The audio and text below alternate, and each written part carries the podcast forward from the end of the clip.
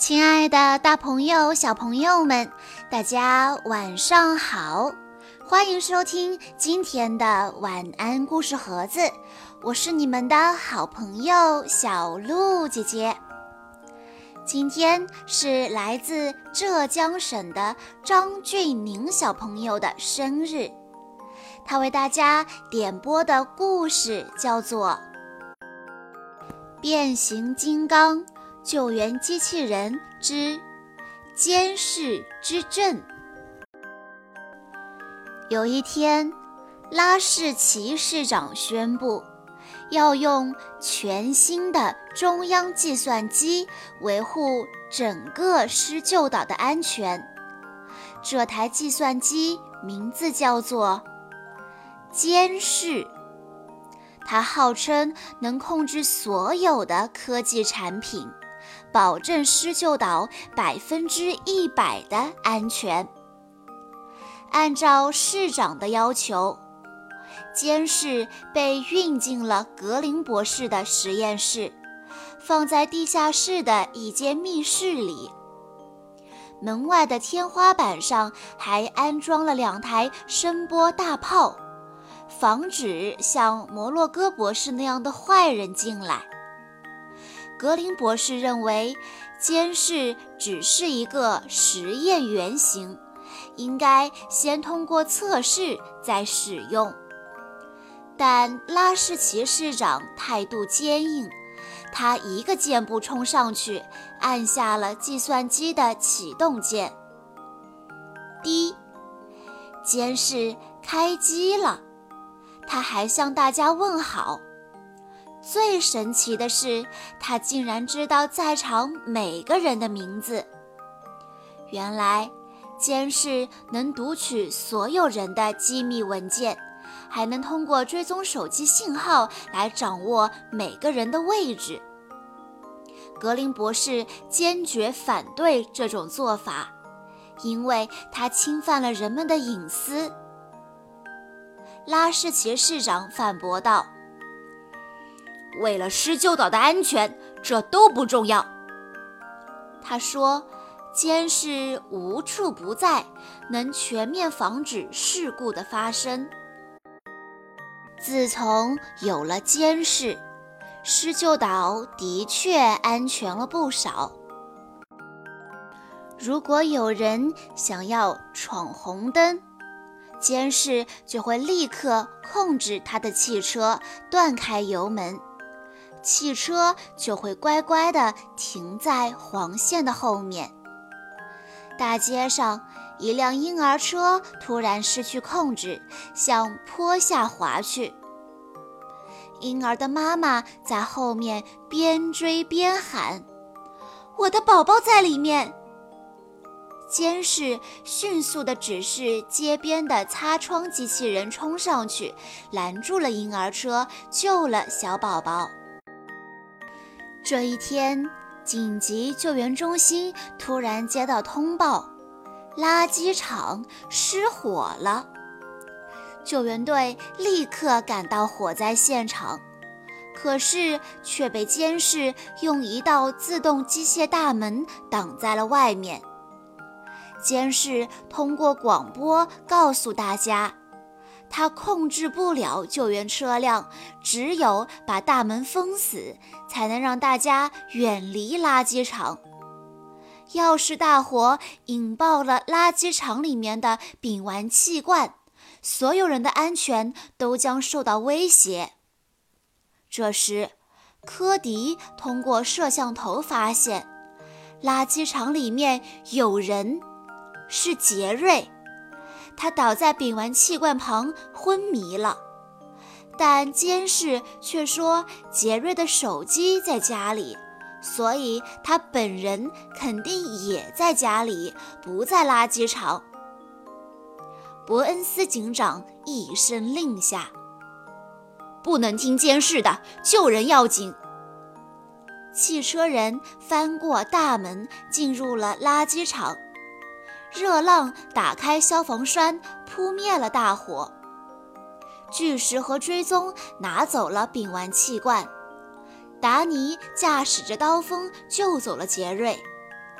危险终于化解了。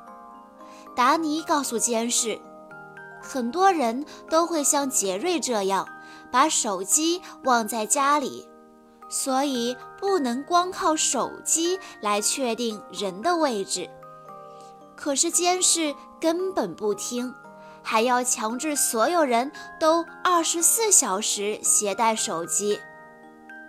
科迪请监视和救援队合作，一起保护施救岛，但监视拒绝了。为了居民们百分之一百的安全，施救岛只能听命于我，整个伯恩斯家族也必须听我的。监视宣布道。很快，监视提升了整个施救岛的安保等级。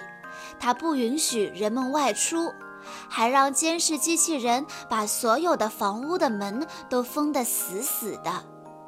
施救岛的居民们就像被关进了监狱，完全失去了自由。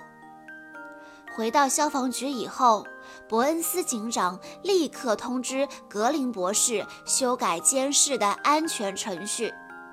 于是，格林博士带着弗朗基和斗斗来到存放监视的密室里，但监视很快就识破了他们的意图。他控制了斗斗，还把格林博士和弗朗基赶进电梯，并关在里面。弗朗基想用对讲机联系科迪，可对讲机也被监视控制了。根本就发不出信息。科迪立刻把这个情况告诉了伯恩斯警长，在警长的指挥下，大家把所有的手机和对讲机都放在了桌子上，让监视误以为他们都在消防局。然后他们悄悄进入地下隧道，准备去关闭监视。救援队很快就来到了存放监视的那间密室前，可是两台守在门口的声波大炮马上就发现了他们。这下该怎么办才好呢？科迪喊道：“利用声波大炮打开那扇门。”于是，热浪、追踪。巨石和刀锋冲到密室大门前，把声波大炮的火力吸引过去，然后快速闪开。只听“砰”的一声，声波大炮正好击穿了密室的大门。可是监视为了防止被人破坏，已经把自己的程序重写了，根本就关不掉。汽车人想把监视砸烂，监视立刻启动了保护程序，要毁灭救援机器人。关键时刻，科迪对监视喊道：“我们几个人现在都在机器人的身体里，你要是让人类受伤了，那就没有做到百分之一百的安全。”科迪说的没错。怎么才能做到既保护人类又保护自己呢？监视执行不了互相矛盾的指令。滴的一声，它停止了运行。没有了监视的控制，电梯很快就恢复了正常。格林博士和弗朗基安全地从里面走了出来。